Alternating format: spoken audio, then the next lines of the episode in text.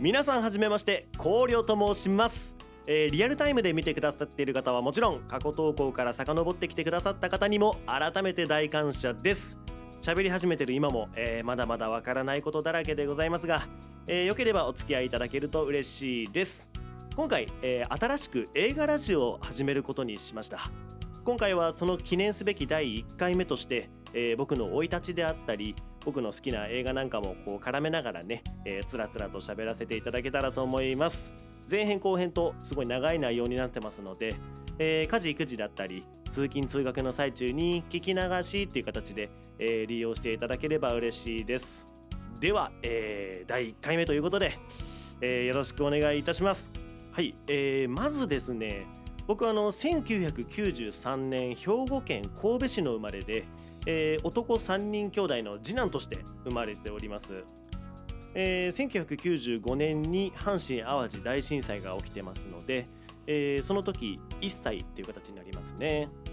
で、えーその時の記憶っていうのはあんまないんですが、えー地震が起こる3ヶ月前に市内の山の方に引っ越したらしくて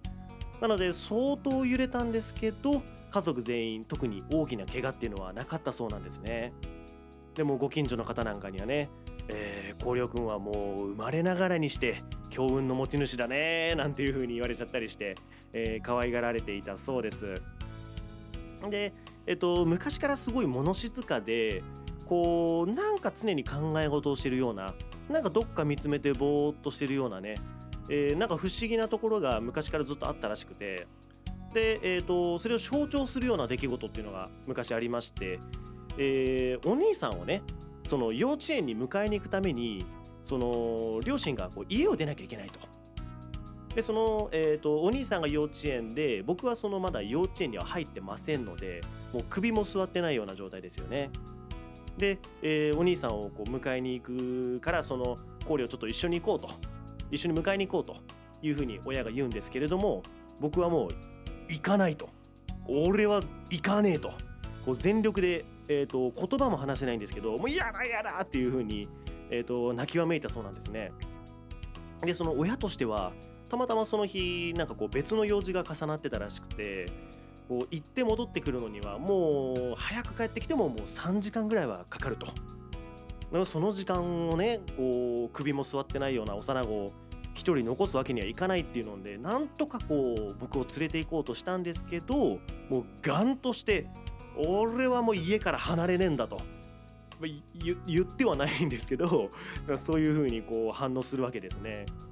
それでねこうどうしても行きたがらないのでまあしょうがないかって言ってもう置いてったらしいんですよ。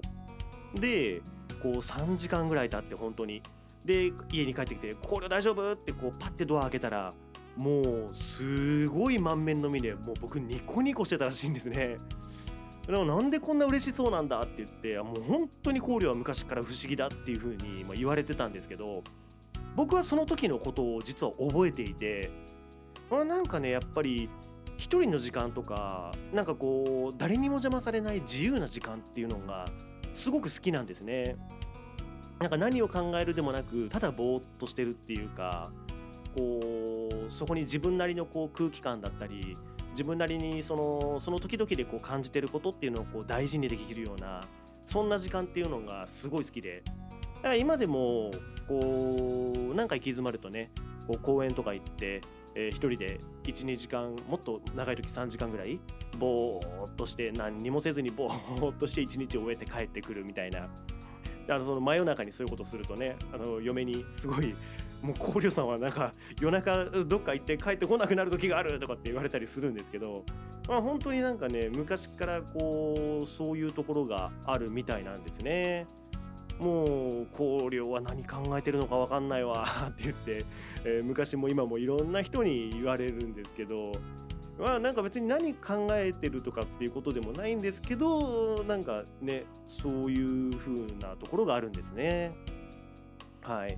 でまあそんな光陵少年がですねじゃあみんなと同じように平々凡々でこう幸せな生活をこう送っていけるのかっていうとまあやっぱなかなかそれは難しくてですね、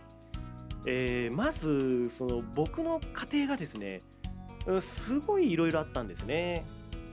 で、まあ、まずどんなことがあったかって言いますとその僕が小学23年生ぐらいですかね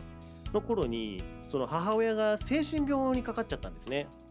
えー、多重人格症ってやつなんですけどえーと、現在では難解性同一障害っていう風に呼ばれてるらしくて今ではね現在ってこう、まあ、僕なんかも ADHD とかってすごい名前つけて言われたりしますしその HSP だとかその LGBTQ だとかそのね心が普通の人とちょっと変わってるようなっていう方のことをこうそういう風に名前つけてで名前がつくことでこう認知されやすいっていうか対処されやすいっていうかねこうっていうところあると思うんですけど昔はもうそんなものはなかったですしで特になかった中でその多重人格症ってすごいこう珍しい病気なわけですよ。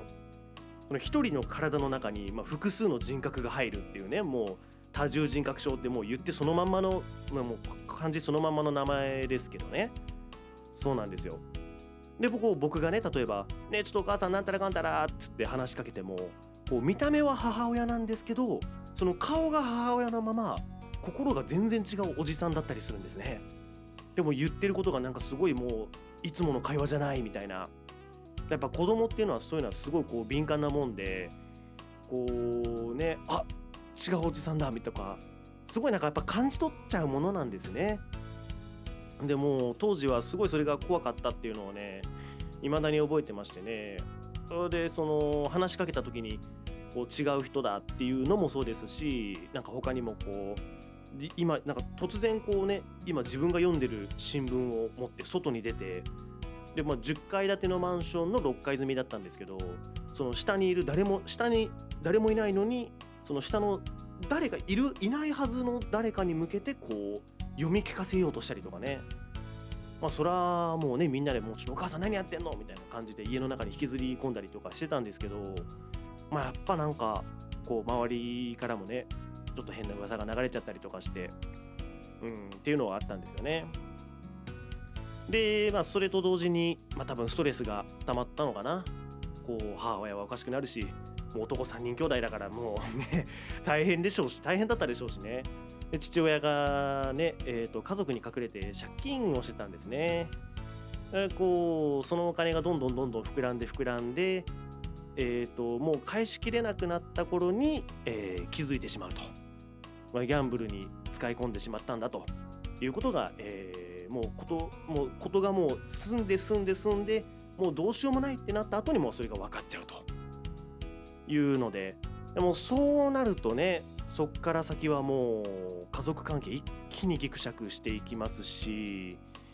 でこうねもう極貧生活ですよね。もう僕のところの極貧暮らしを こうよくね笑い話で言うんですけどこうカレーライスとかって皆さんそのカレーライスのルーをこう1回入れてで食べるってなったらこう1回で食べてねでこう例えばこう1回煮込むとこうコクが出るとかってよく言いますけど、まあ、大体長くても3日とかで食べきりますよね。うちの家庭1週間ぐらいそれやりますから。しかもそのルーを出さずにどんどんその煮込めば煮込むほどコクが出るんだから上から水を足してもその美味し美味しさは変わらないはずだっていうその謎の理論で 1週間ぐらいそれ続けちゃうんですよ。お前それはカレーって言わない。それもう茶色い水かけご飯じゃねえかみたいな。感じだったんですけどもう本当に極貧暮らしだったわけですよ。それでその今の例えば10代の方とかあんま知らないかもしれない分かんないかもしれないですけどそのスイトンっていうねその戦争中の人が食べるような料理があってでそういうのをねこうもぐもぐもぐもぐこうたくさん噛んで、えー、こう満腹ジュースを刺激してこうなるべくお腹が空かないようにしたりとかっていうので、まあ、どうしてもねこう極貧暮らしで。でそのこ当時ねその気の小さい僕っていうのはこうお腹すいたって簡単に言えなかったんですね。お母さんお腹すいたっつってなんかご飯食べたいってそう気楽に言うってことがすごくその家庭だったりその親に対してこう重いプレッシャーを与えてしまうっていうふうに子供ながらにこう気を使ってたっていうか、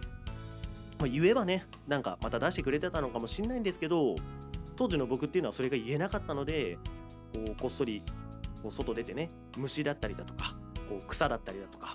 こう場合によっては花だったりだとかっていうのをこうつまんでこう夜な夜なむしゃむしゃ食べ夜な夜なっていうか、まあ、日中なんですけどこうむしゃむしゃ食べて、えー、こう時間を過ごすというようなことをしてたんですね。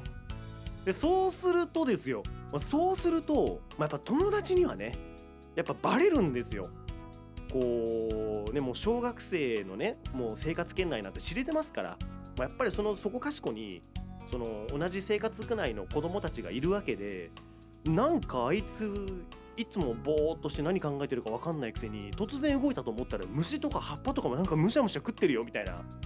まあやばいやつですよね。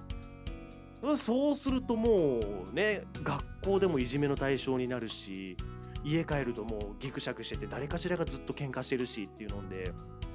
もう本当に、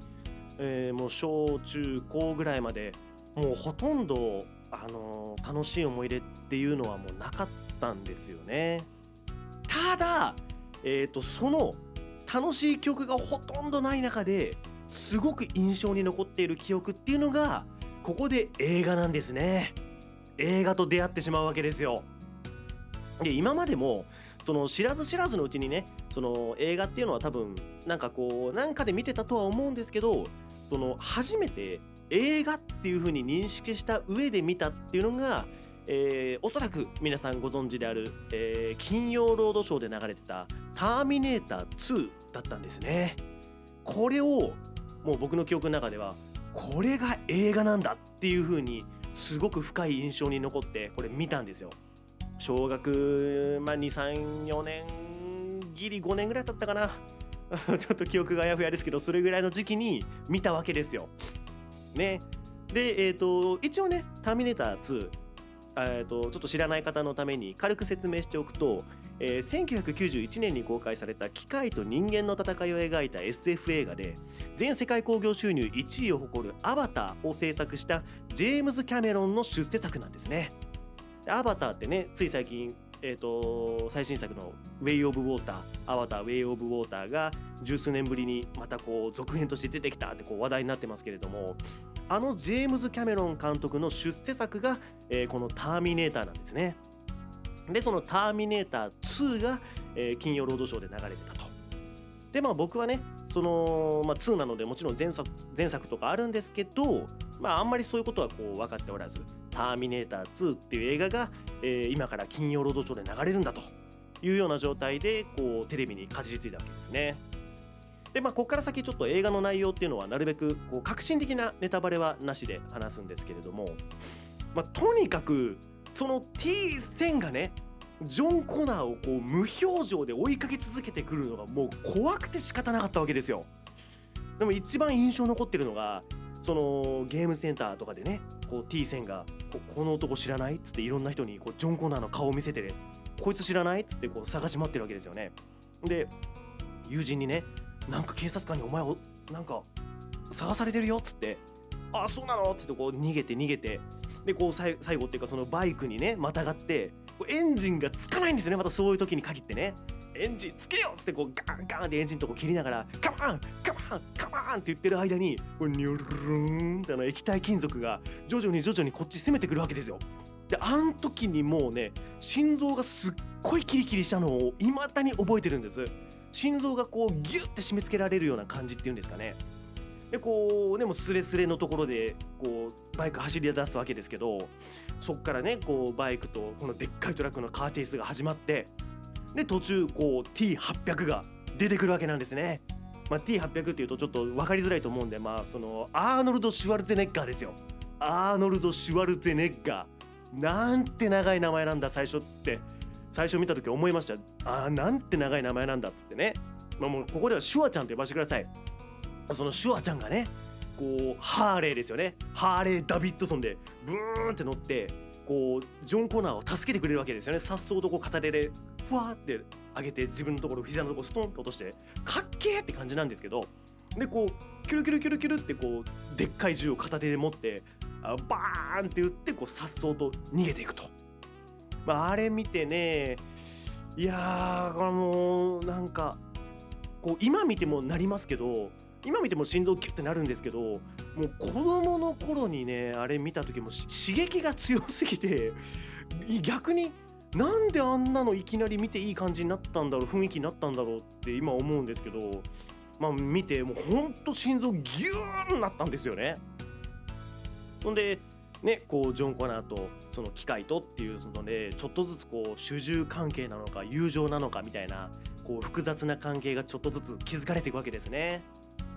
でこう僕がねえーと、その時の年齢が大体そのあの役の中のそのジョン・コナーと、えー、同じぐらいの年齢間だったのでまあまあまあジョン・コナーの方がちょっと上なのかな。うんこう羨ましく見えたわけですよ。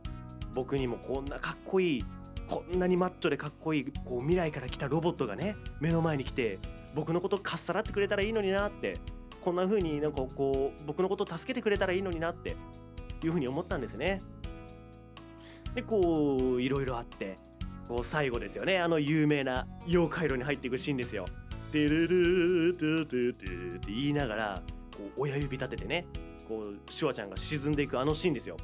あれのこう直前、えー、T1000 がこうやられて妖怪路入ってわーって溶けていってでもジョン・コナーが「ああこれで終わったんだね」って言ってでも僕もこう「ああいい話だったな」って思ってたらもうそれで終わりにすりゃいいのにまあ、あのターミネーター1000ターミネーター1000じゃないわあのシュワちゃんがねもう機械ど畜生が「いやまだだ」っていう風に言うんですよ。まだここにチップが残っているって言うんですよ。もう自分もターミネーターなんだから自分も一緒に今このタイミングで処理しないとこの世から全てのターミネーターがいなくなったとは言えないでしょっていうふうに言うわけなんですよ。で子供心にそんな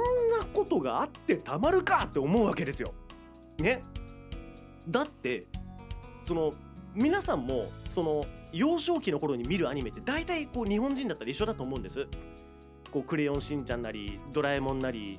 まあなんかアンパンマンなりまあまあまあまあざっくりねざっくり多少の違いはあれどざっくり同じだと思うんですよ。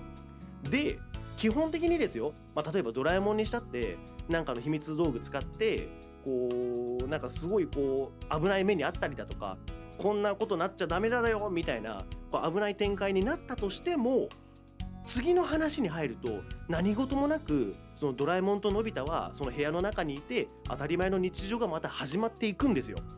それはもうどのね子供向けのアニメであればどれ見てもそうですよね。そうなんですよ。だからまあそのよ悪く言えばまあご都合主義っていうかね。うん。だからその最悪はあってはいけないんですよ。どんなことがあってものび太とドラえもんは常に2人で一緒にいなきゃいけないんですよ最終回まで。なんだけれどもこう映画の中でですよ。そのこう自分もいなくならなきゃダメなんだって。いやそれはそうだけどさみたいな。それ言っちゃダメじゃないって言って。え本当に行くの？って言って本当に行っちゃうんですね。あの俺は自分で、うん、なんかスイッチをして妖怪の入っていくことできないんやみたいな。うるせえよとか思いながらねこうサラコナーがボタンを押してデレレデデデって言いながらこう親指立てて沈んでいくんですよ。妖怪色の中に。それ見てそんなことがあるの？ってねそのさっき言ってた流れでこう思ったんですよ。2時間の映像を見てもう僕は放心状態なんですよね。心臓がキリキリするシーンがあってこう機械と友情なんか羨ましいなっていうような感情にもなってででこう自分だったらもう絶対耐えられないようなその後の別れっていうものもあってでその別れを経てそのサラジョン・コナーがねターミネーターが行った後に心が強くなっていく瞬間っていうのがなんか分かるんですよ。その表情がねこう変わっていくの大人になっていくんですよ。でそこまで見させられてあこれが映画なんだと。これが映画なんだなって自分の深いところで映画っていう文化を心の底から好きになれた瞬間だったんですね。そうなんですよ。さあそんでねえー、ターミネーター2も見て、まあ、そこからねこう映画っていいなって思ってこうターミネーター3とかも見ましたしこう他の映画っていうものもねどんどんどんどんこう子供ながらにいろいろ見ていろいろ思うようになっていくんですね。だからそのもう実生活ではもういじめられてるんですよ。実生活ではもう学校に行けばいじめられるしもうなんか殴られ蹴られなんかこう色鉛筆ですって体刺されたりとかね カッターでとかまあまあちょっと話し出すあれなんですけど、まあ、いろんな嫌な思いを受けてでこう家の中もねあれからその親がまあ離婚しますよねやっぱりね親も親も離婚するし、まあ、兄も家出て行っても消息不明になるしもう僕も今今でももうお兄さんとは僕連絡取れなくてもう生きてるのかどうかも分かんないんですけどもうそういうことももういろいろあってもうなんやかんやもう高校卒業まで、えーと、こじつけるんですね。まあもう本当はまだまだいっぱいあるんですけどもうもうはしょれはしょっていかないと。もう一発目のこの自己紹介で何人の人が聞いてくれてるかどうかも分かんないのにもう長くなったらもうしょうがない。もう高校卒業までねもうこじつけるわけですよ。こう映画だけが僕の心の拠り所だっていうふうに思いながらこう高校卒業までねもう行くわけですよ。でその高校卒業するってなるとじゃあこの先の進路どうするかっていう話になってくるんですね。大学に出るのか就職するのかみたいなね。うん。でみんなは大体その大学に進学っていうのがまあほとんどのパターンだったんですけどもう僕の中ではもうその大学とか就職とかよりももう家を出たいがもう一番最初にあったんですよ。もうそこがダントツでも一番最初にある。もうその家の中もねずっともう荒れっぱなしですからもうとにかくここから出ないことにはこう僕の人生っていうのはもうずっと始まらないんだって思ったわけですよ。だからもう就職最悪できなくてもいいしもう最悪フリーターでも何でもいいからとにかく家を出たいと。もう家を出たいっていうのを一番に何かしらで考えようっていうふうに考えていろいろね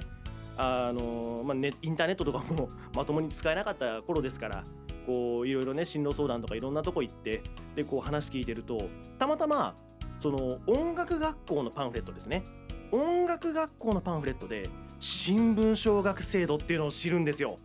新聞奨学制度でございます。えー、多分知ってる人と知ってない人で結構分かれるかなと思うんですけれども、えーと、簡単に説明させていただくとその新聞奨学制度っていうのは、えーと、住み込みですね。住み込みで新聞配達をすることで、えーと、そのその住む場所であったり、まあ、例えばその目先のお金とかねこまごましたことを心配せずに済むっていうそういう制度なんですね。だからその新聞配達さえしててくれればえーと、なんかこう細かいそのねいろんなことは考えなくていいよと。もう家もあるしもう食べるもんもあるしもう睡眠不足になるし大変だけどもうそれだけだよと逆に言えばね。そういう制度がありまして。でも僕はねこれしかないっていう風になったわけですよ。でまたその高校生の時僕その部活動で軽音楽部っていうねそのいわゆるギターとかベースとか使ってこうバンド活動するようなそういうことをやってましたからもう運命を感じたわけですよ。もうチャンスをつかむならここしかないと。ここでもう家を出たいっていう風にもう確固たる決意がそこで決まったんですね。ただまあそのねそれはもちろん親に言っても先生に言っても友人に言っても もうやめとけの一言しかなかったんですけどもう僕の中ではねもう知るかバカ野郎と。もうそんなの関係ねえと。もうどこぞの海パン男の人がもうおっぱっぴーじゃないですけどそんなの関係ねえと。もう一刀両断だったわけですよ僕の中でね。だからもうえっ、ー、ともう事後報告でね。もう先にその向こうの人とも契約交わしちゃうみたいな。18歳の僕がよくそんなことできたなってよくそんなこと許してもらえたなって今だったら思うんですけどもう先に契約もう向こうと交わしちゃってでもうあのこっそりもう荷物詰めてこっそりその寮まで行ってでその親にね電話で「あんたなんか今日帰ってくるの遅いんちゃう?」ってこと言われた時に「いやもう俺寮に住むから」っつって「もうその家にはもうそっちの家にはもう二度と帰んないから」みたいな「わ!」っつって めちゃくちゃブチ切れられたんですけどまあねそこに関してはもう悪かったのかなとも思ったりはするんですけどやっぱりそのところはとにかく家から出ないともう死ぬか家出るかぐらいの決断だと思ってたのでもう何としても家を出るっていうので、えー、もう親にも友人にももう事後報告で、えー、家を飛び出たんですね。でそこから僕がね、えー、何の知識もない状態でドレミファソのもうどどのあの 音ってその五線譜の真ん中どなんだから真ん中でしょみたいな もう何にも知識ない状態でこう音楽学校に行って手に職をつけようとするわけですね。そっからもう睡眠時間が平均3時間とかで、えーまあ、遊ぶ時間なんかももちろんないですし朝の1時半に起きて新聞配達してほんでねもう6時7時ぐらいに終わってでも9時から配達9時から違う違う9時からその学校の授業行ってでまた戻って夕刊配達してでまた授業行って練習してでも夜夜ね10時ぐらいに寝て俺また次寝て明日の朝刊みたいなね。もう頭がおかしいスケジュールだったと思うんですけれどももうここに来ちゃったからには何かしら手に職つけてこの道で食っていかないと俺はやっていけないんだって。もう親にも縁切られたぐらいに思ってましたからもう本当に死に物狂いでひたすら勉強勉強勉強練習練習練習っていう3年間だったんですね。でまあね、えー卒業した後なんとか、えーボイストレーナーの仕事に就くんですね。その人様に歌を教えさせていただくお仕事ですよね。でまあその受かった後に聞いた話なんですけどそのテストした時にえー、となその合格点っていうその合格のラインがあったらしいんですけどその僕とテストそのボイストレーナーのテストをさせてもらった時に合格点に達してなかったらしいんですよ。だから僕落ちる予定だったらしいんですけどたまたまねえっ、と僕その旧姓真鍋っていうんですけど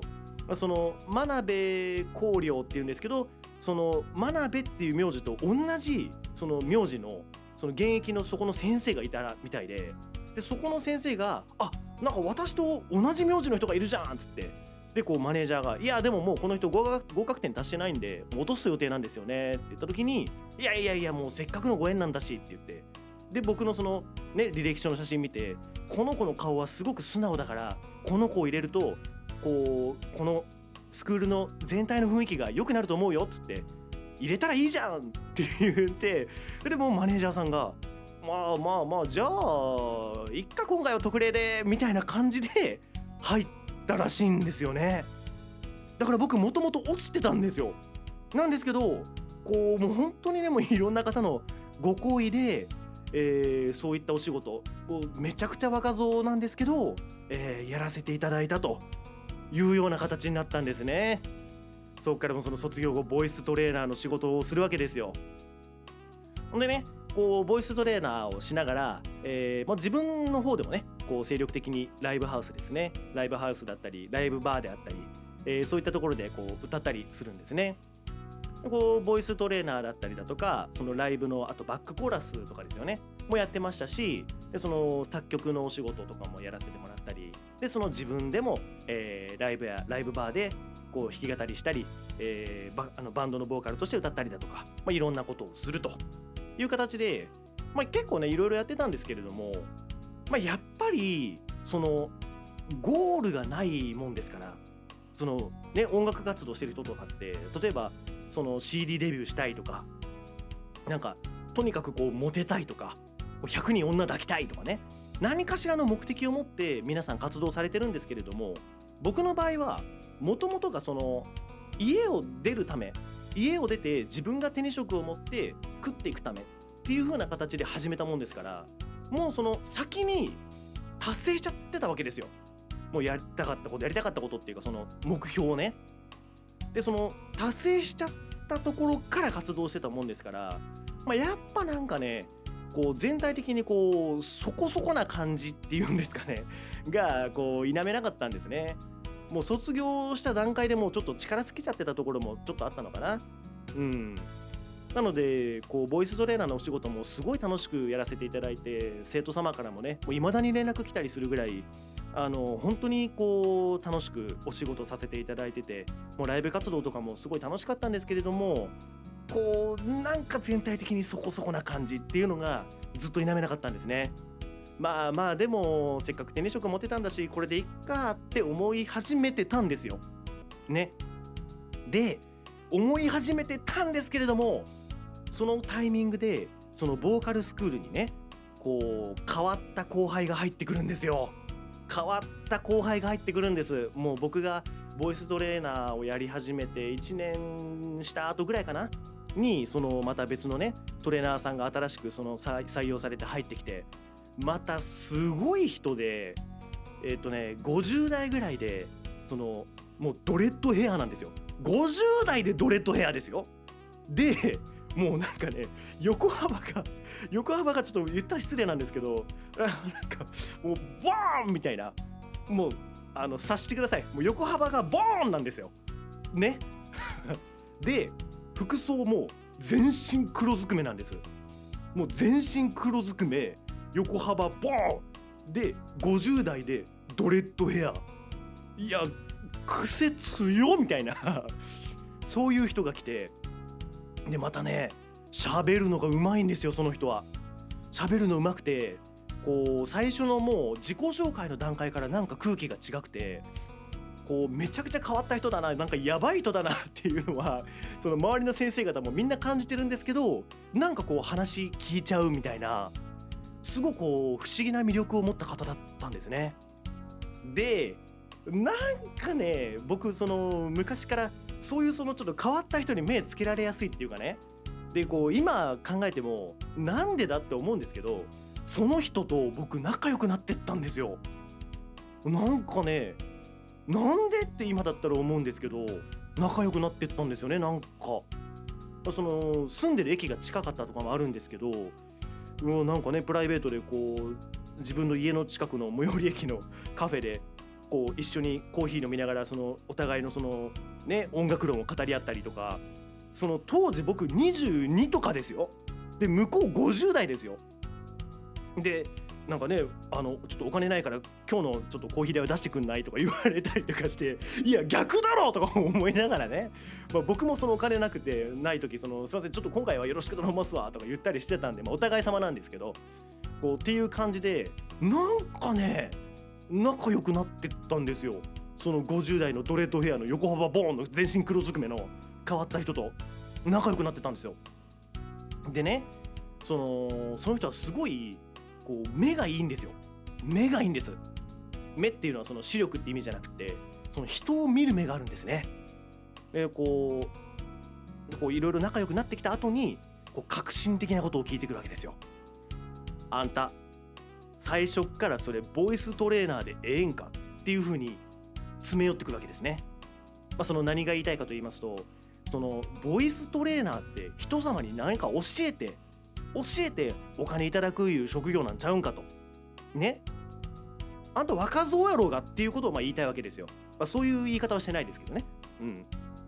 もっとこうその経験値なりそのなんかいろんなことをねその社会的こう貢献っていうのをもっとやったりだとかもう自分の中でもう燃え尽きたと思えるぐらい何かこう挑戦をしたのかとそれをしてからボイストレーナーやるでも別にいいんじゃないのかっていうことを言ってきたわけですよ。はあと思って。なんかそこまでねこういやしかもなんか後輩なんですよ。あの間違っちゃいけないのは僕後輩なんですよ。僕が先輩なんです。僕が先輩なはずなのにすごいなんかね圧倒されてそれ話された時に。圧倒されちゃってなんかこう人生一回きりだし20代のうちにちょっとやりたいことやりきるべきなのかなみたいな気にね。させられちゃったんですよ。でそのねなんかまあやばい人だとは分かりつつこう僕もつらつらつらつらこう本心を語り始めるわけですよね。いや実はまあ僕映画が好きででね、その家庭がこうこうこうこうこういう理由でそのなんか今こういう業界にいるんですけどみたいな話をしたんですよね。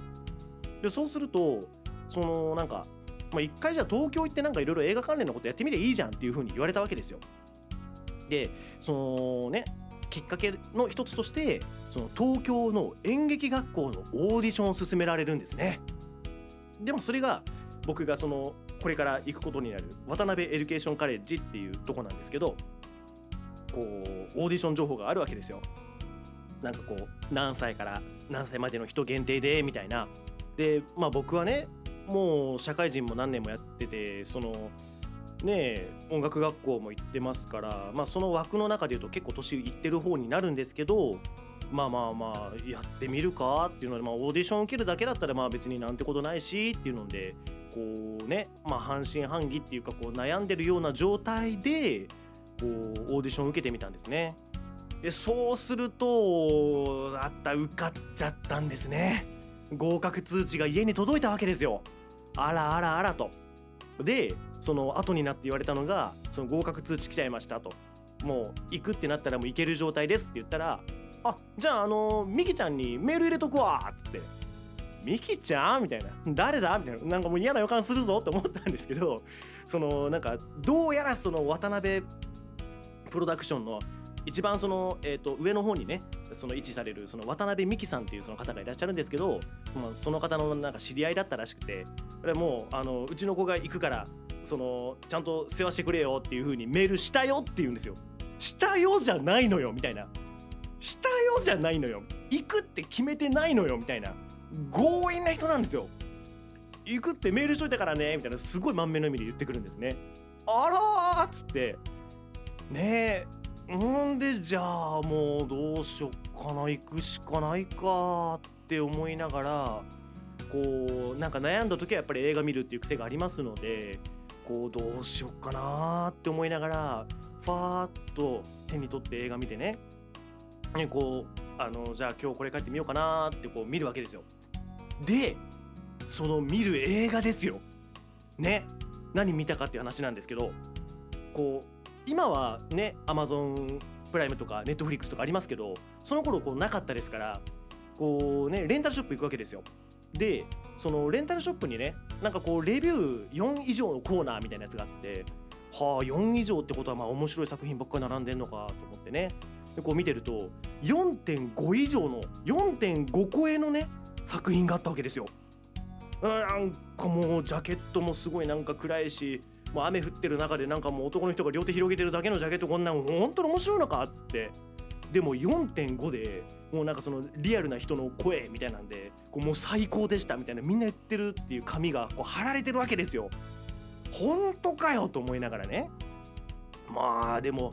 もう今日ちょっと夜時間もないしもう見る映画も一回じゃこれちょっと借りてみてみるかって言って借りてみたのがあの「ショーシャンクの空に」だったんですね。ショーシャンクの空になんですよ。もう映画界のねもう名作って言われるともうその名作の代表って言われてもおかしくないんじゃないかっていうぐらいの有名作なんですが「ショーシャンクの空に」なんです。1994年にねアメリカで公開されたもう刑務所内がメインの、えー、ヒューマンドラマなんですけどこうそれをね